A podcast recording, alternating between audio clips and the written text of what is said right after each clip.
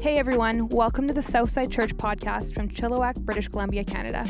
We're praying that hope would rise in your life as you listen to this message today.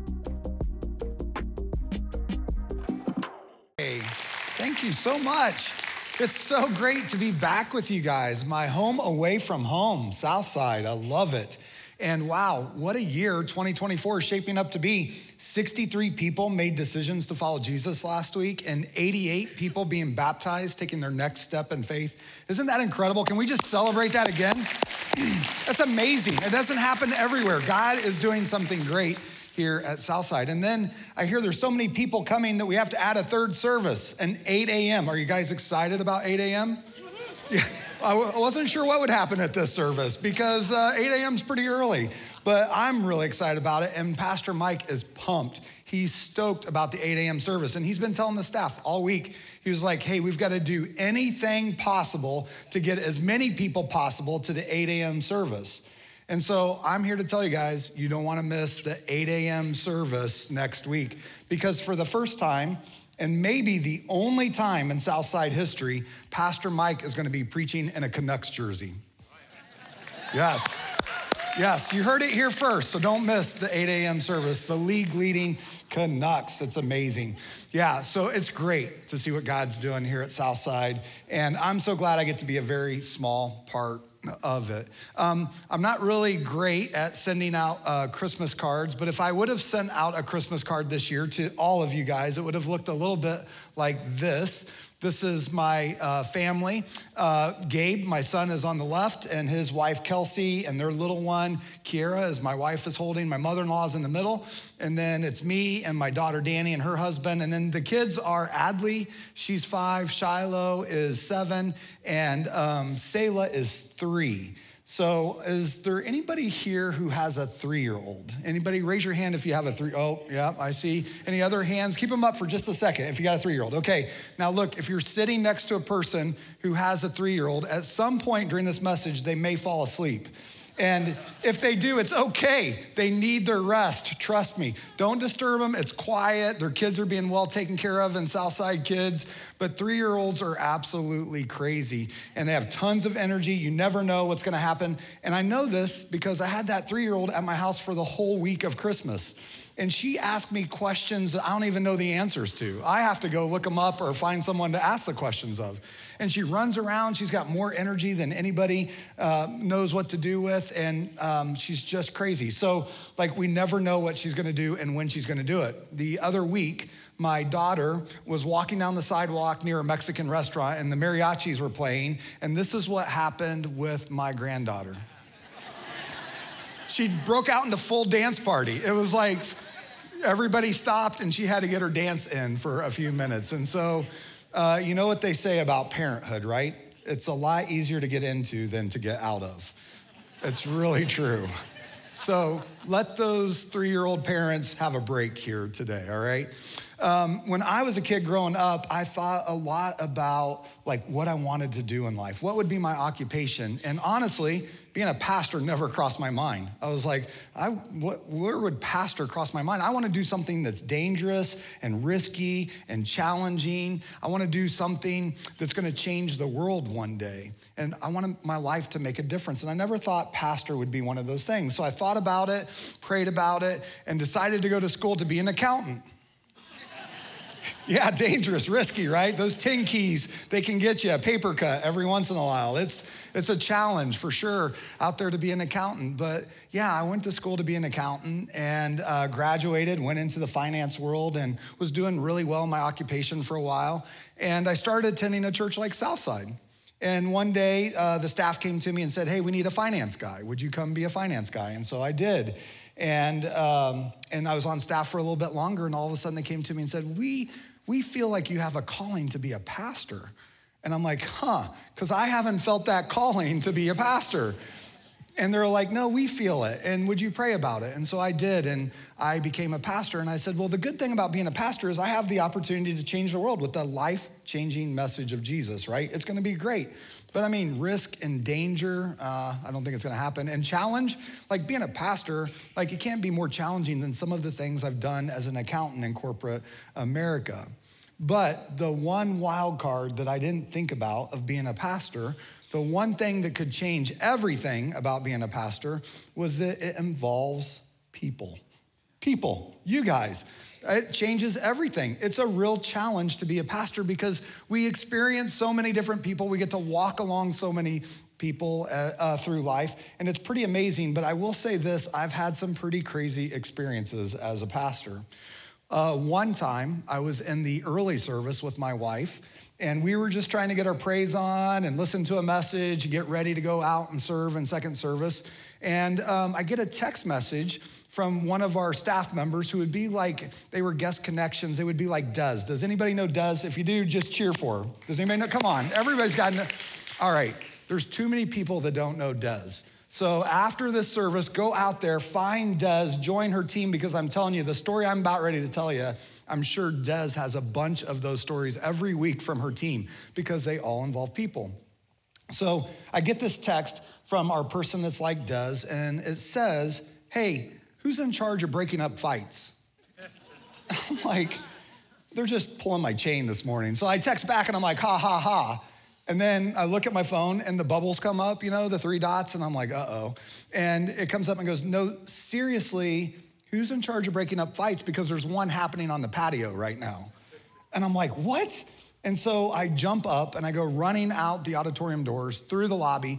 When I enter the lobby, I look up and there's five staff members up against the doors. The front doors of the church are all looking out the front doors. And as I look over their head, I see two people, a really, really big guy and a lady, are going at it. They are arguing something fierce.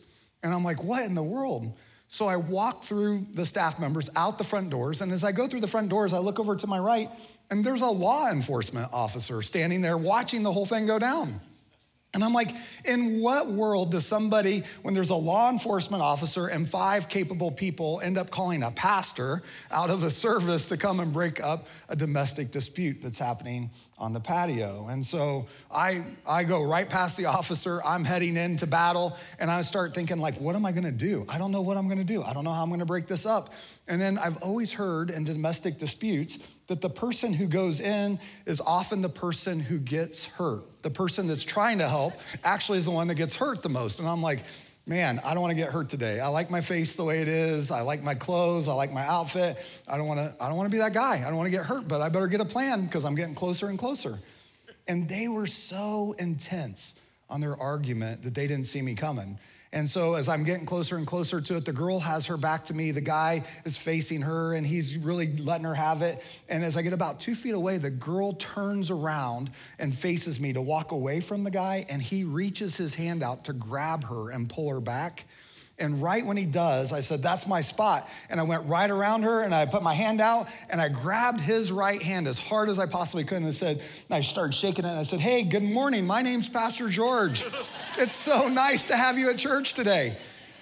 And I held on to that right hand as hard as I could because I'm like, if that's his dominant hand, he certainly can't beat me to death with his left hand, right? And so I smiled and grinned and tried to get to the bottom of what was going on. And eventually we got them separated and gave them a little bit of space. And you're not gonna believe this, but about six months later, they came back and asked me if I would marry them. And I was like, uh, I don't know about this one.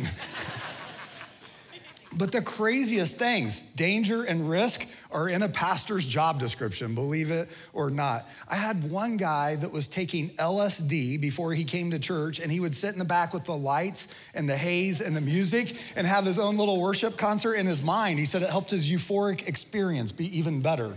And so that was his reason for coming to church. I'm like, man, people make this challenging. And then believe it or not, I've had two experiences with camels in a church. Not one, but two. An eight foot tall, 1,100 pound camel with thousands of people inside of a building on concrete floors with lights, music, and haze going on. And let's just say one of the camels ended up on the news. It was not a great experience. Risk, danger, and challenge come in the role of being a pastor. And so, what I found out that my most challenging experience was just ahead at that point. and it was the very first funeral that I ever did. And it was for a lady named Miss Brenda Hockenberry. Now, Miss Brenda, she came uh, to our Saturday night service. We had a 5:30 Saturday night service. It was the first one of the weekend. Miss Brenda was always there in the same spot. She sat right here, and this empty chair would be Miss Brenda. Every single week, she would be there smiling, encouraging us as we speak.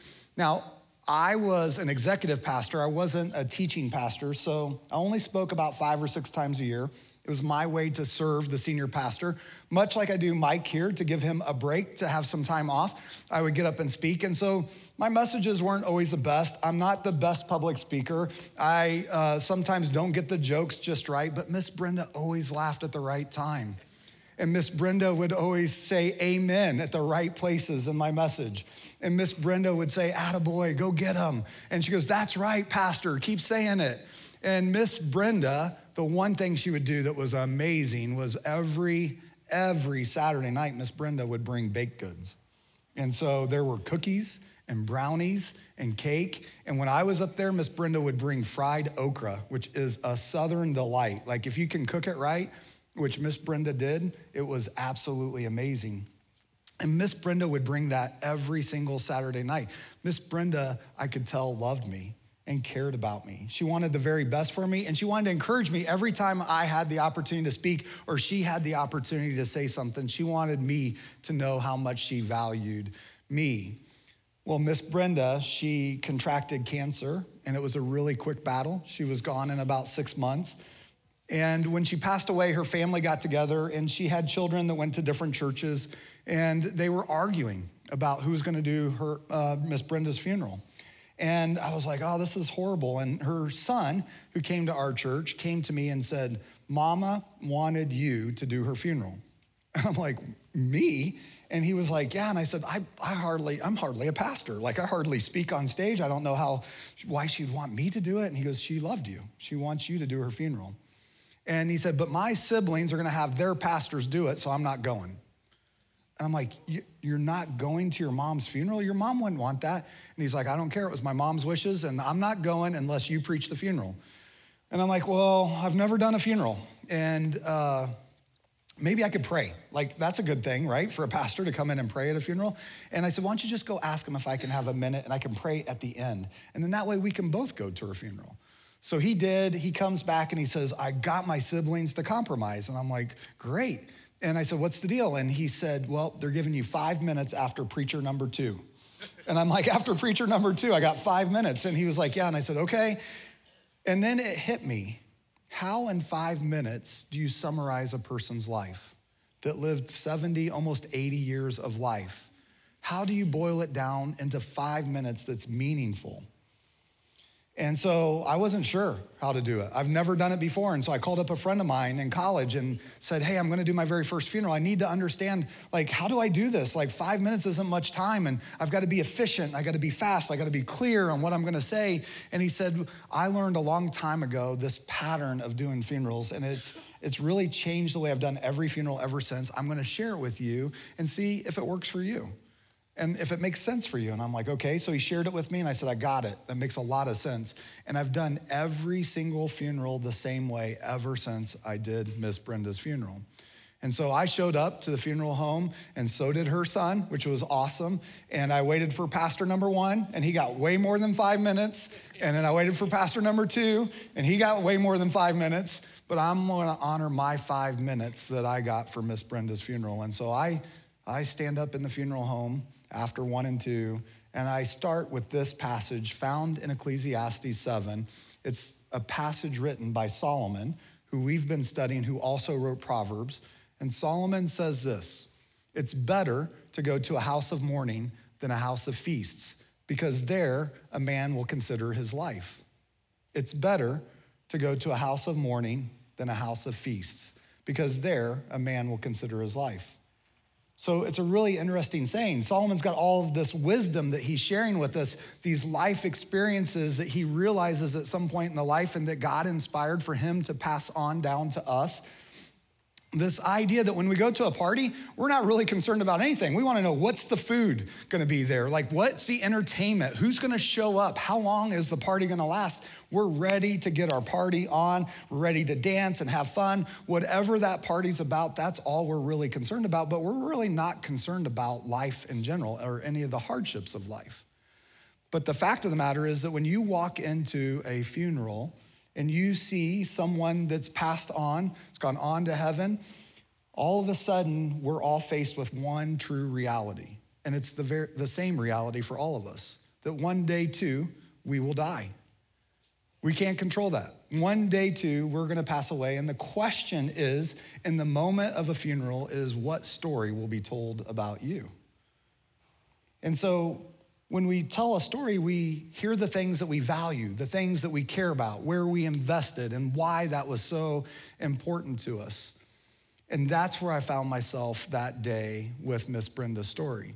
And so as I started thinking about that, I started thinking about, well, what is our purpose? What, why are we here? What, what are the things that we value most? And what are we supposed to do with those things in our life to create a story?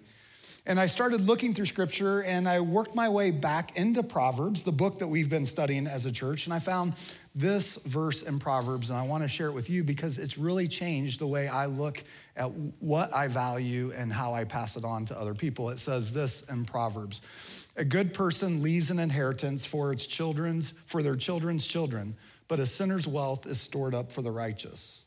A good person leaves an inheritance for their children's children but a sinner's wealth is stored up for the righteous.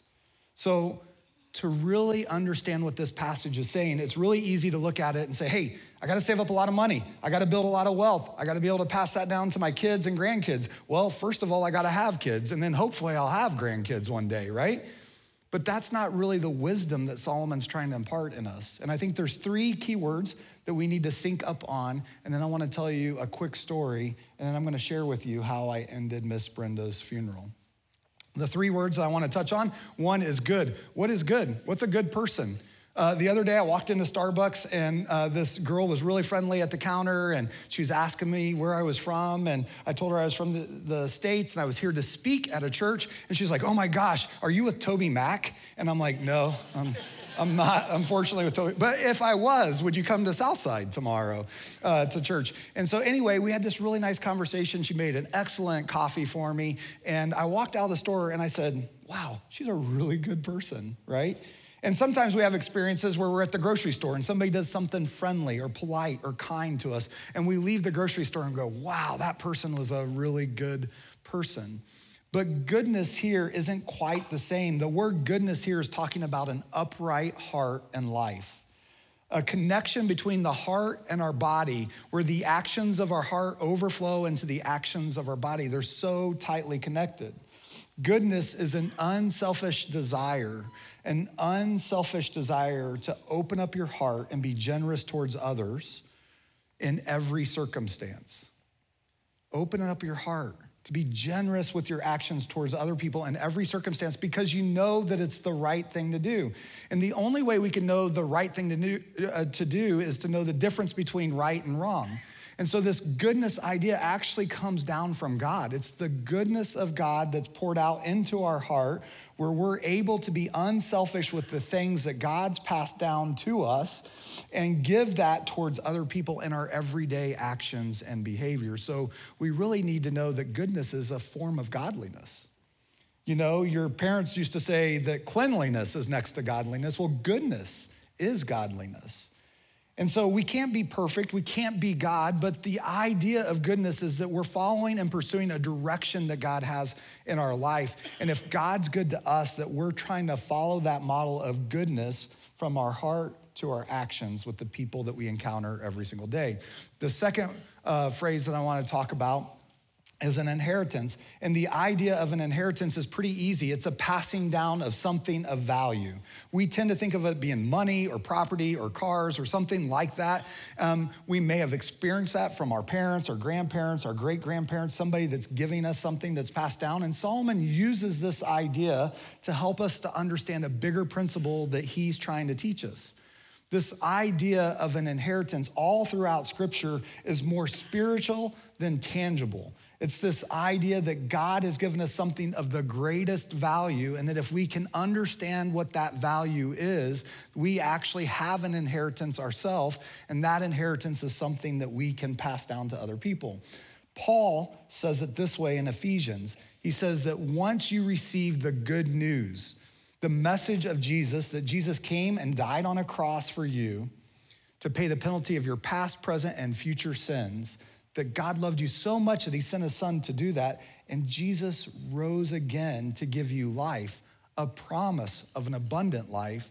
God says from that moment, he stamps us as his children and that we have an inheritance. That's our inheritance of life, an abundant life. And so, what Solomon's actually saying is, you can't pass something down unless you've been given something. And the most valuable thing you could ever be given in your entire life is to receive the good news message that Jesus loves you, that God loved you so much, he sent his son Jesus, and he died on the cross for you to give you real life. And that promise of life is a guarantee from the moment that you believe. The third part I want to talk about is your children's children. You're a good person, it passes down, leaves an inheritance for its children's children. And the idea is generations. Children's children would be grandchildren, would be my grandchildren, for example. My kids, and then their kids would be my grandchildren. And what Solomon is actually trying to do is to say, hey, this is a generational principle. I want you to understand that the things that you receive from God are His goodness. And when you receive it, it's not for you to keep and hoard even if it's financial wealth, even if it's a piece of property, even if it's a car, even if it's something good, that when God gives you something good, that inherently in our hearts, we have an unselfish desire to pass whatever we've received from God down to the next generation so they can pass it down to the next generation and so on. And so, this idea of uh, generational wealth is can we pass on our faith values?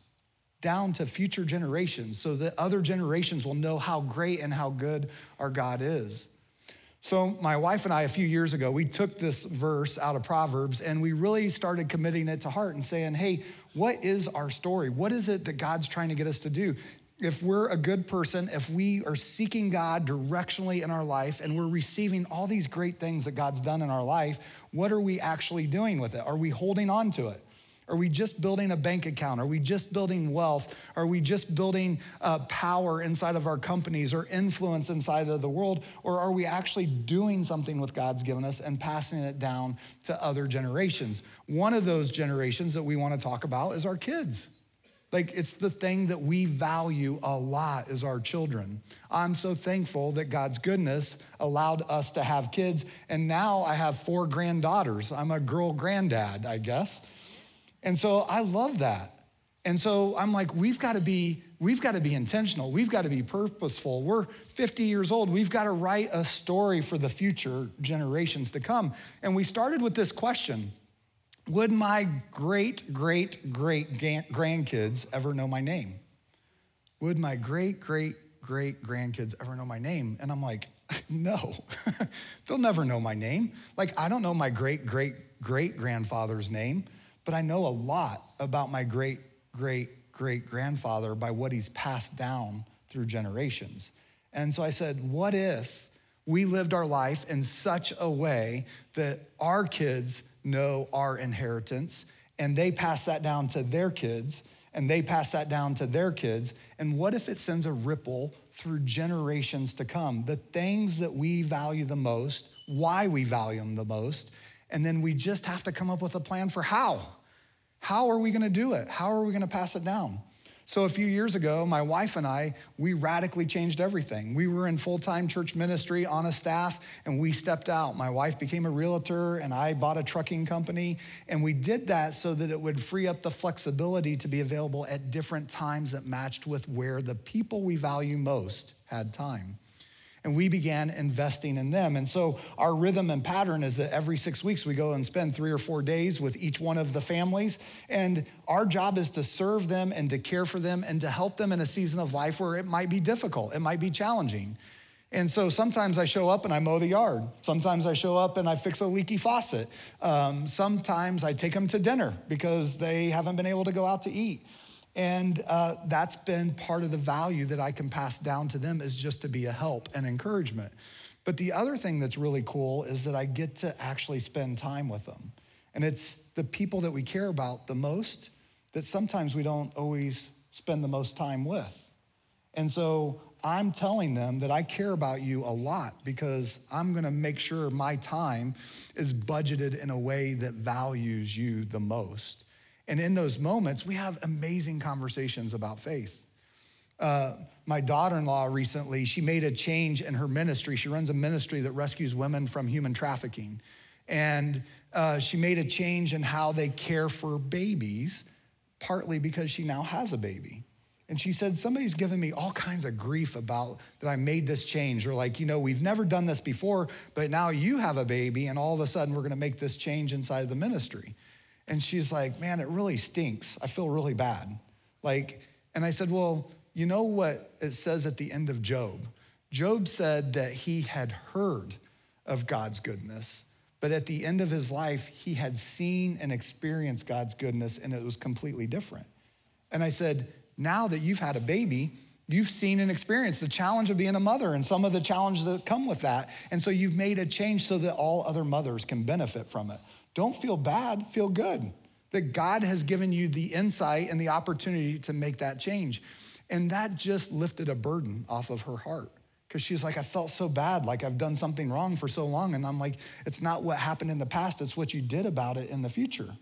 It's my chance to pass down my faith and the values that come along with it into my daughter in law. And she's passing that down through all kinds of women in her ministry. Every year we have Camp Bajiji. I'm wearing a shirt that says Big Guy. This is part of my legacy. It's part of my story. All of my grandkids call me Big Guy. I'm not that big, but I'm bigger than they are. So that's why I go with Big Guy. And um, and so every summer we have Camp Bajiji, Big Guy and Gigi. It's shortened into Camp Bajiji.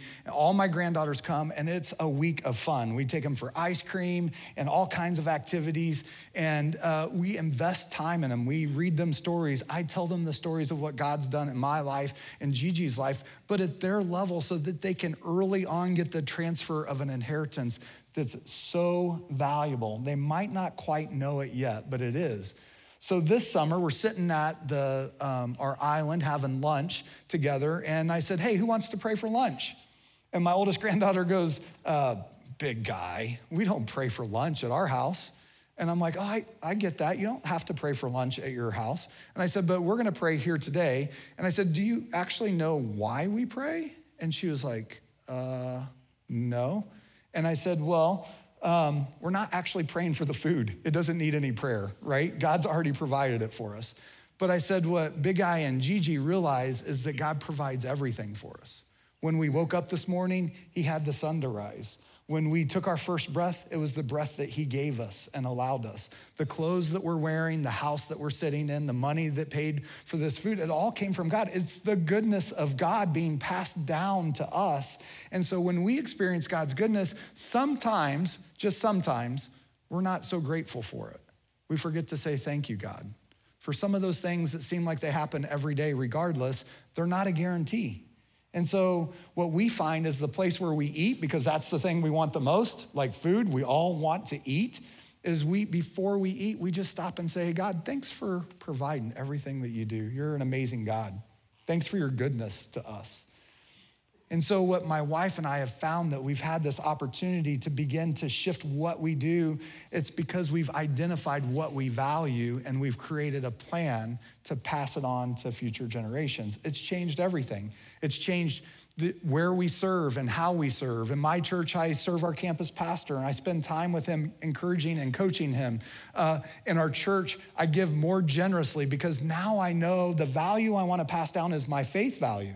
I want more people to hear the message of Jesus. And one of the ways that we can do that is through our finances and giving generously so that we can expand and reach more people with that life giving message so that other people one day will have the same inheritance equal to what I have and believing in who Jesus is, a life that's abundant.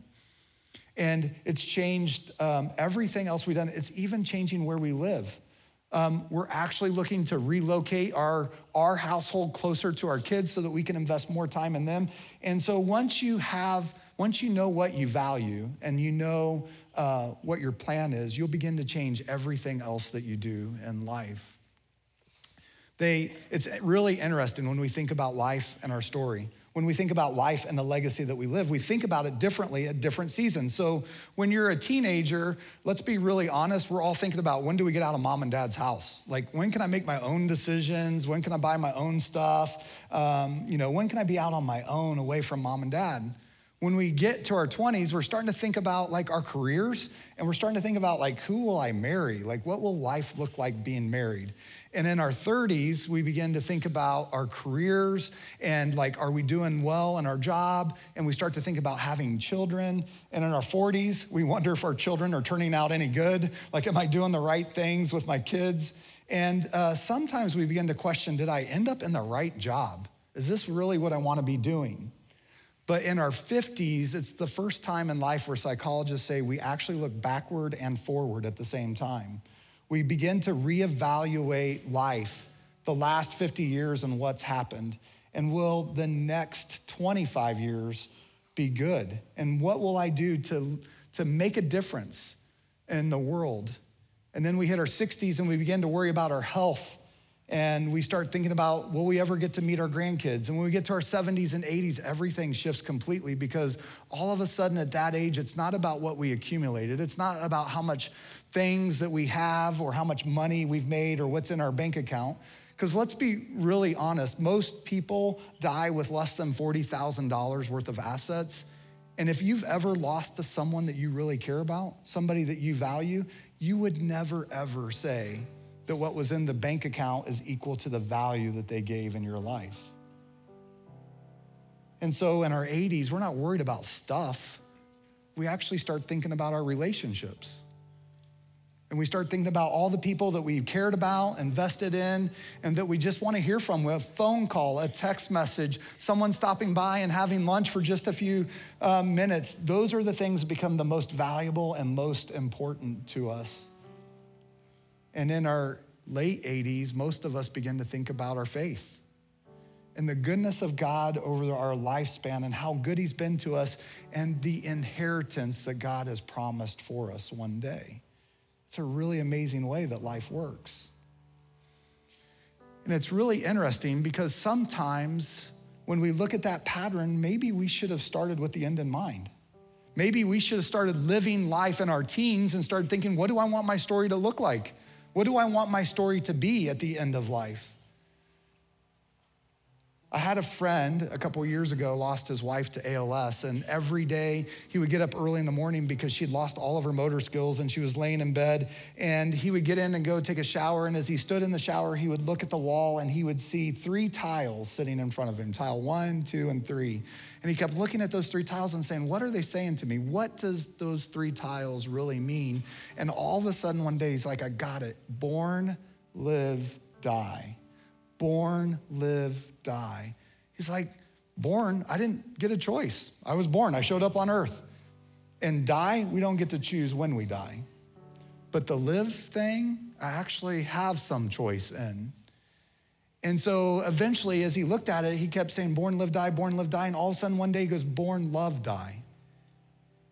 And he said, I get a choice of who I love and how I love every single day. And so he could be bitter and upset that his wife was in a bed and he had to get her up and get her changed and bathed and fed and take care of her and get her pills and all of her appointments and everything else. And she was dying. No one ever has recovered from ALS here on earth. And he said, But I get to make the choice how I love her every single day. I get to make the choice how I love my kids. I get to make the choice how I love my neighbors. I get to make the choice on how I love my coworkers. To be a good person, it's an unselfish act of generosity to other people. And so I showed up at Miss Brenda's funeral. I started off with it's better to go to a house of mourning than a house of feast because there a man will consider his life. And for the next four minutes, I told the story of how generous and kind and serving that Miss Brenda was. And then I said this Miss Brenda doesn't get to edit her story. There's no backspace button to it. She can't change it. She can't change your perception of it. She can't change your experience that you had with her. But you're sitting here today and you have a chance to change it because you're still breathing. You can change your story. If your story isn't written the way that you want it to be written today, if it's not the way that you want it to end and people to show up at your funeral and tell your story one day, you have a chance to change that. And then I gave them the opportunity to change it forever. And I want to give you that same opportunity today. Let's pray. God, I'm so thankful for the opportunity to be at Southside. You're doing an incredible work here in this community. And Lord, I'm thankful for Miss Brenda. She's part of my story, and she'll be part of a lot of other people's story. She's passed down something of great value through generations. The first thing she's passed down is her faith. She received her inheritance in the moment that she believed that Jesus died for her. Rose again to give her life, and God, it says that you promise us that inheritance, life eternal in your kingdom in heaven. So, God, I pray right now, it's hard for us to give anything. It's hard for us to be good unless we've received an inheritance first. And so, for the person who hasn't believed that, I just pray right now where they're at, they'd pray this simple prayer God, thank you for dying for me. Thank you for being raised to life that I may have life. Thanks for forgiving me for everything I've done in the past, the things I've done today, the things I may do tomorrow, that I might be in right standing with a good God who loves me forever, that I can receive the most valuable inheritance that I'll ever receive. Thank you for giving that to me. And then, God, I want to pray for those of us who are looking at our story, reflecting today on the very moment of, of death and the finality of life. And Lord, I just pray that you would help them to think about what they value, why they value it, and then how they're going to pass it down. God, encourage them to pursue you so that their heart may remain unselfish and that their actions would be generosity towards other people because it's what you have done for us. You've been a generous God to us. And I pray, God, that their stories would forever change and that as they do, they would use what they value the most, what you've given them, and pass it down through future generations. That the story of their life wouldn't just be about them and their name, but would be about the name of God who loves us all so much, and that for generations people would know how much you love us, God. I pray all of this in Jesus' name. Amen. Amen. All right. Yes. So good. I'm so thankful for you guys. I tell you this, you will not want to miss the 8 a.m. service next week. I promise. Mike's already been texting me. I think he's a little nervous about the Canucks jersey, but we'll see you guys next week. Have a great week. We love you. All right.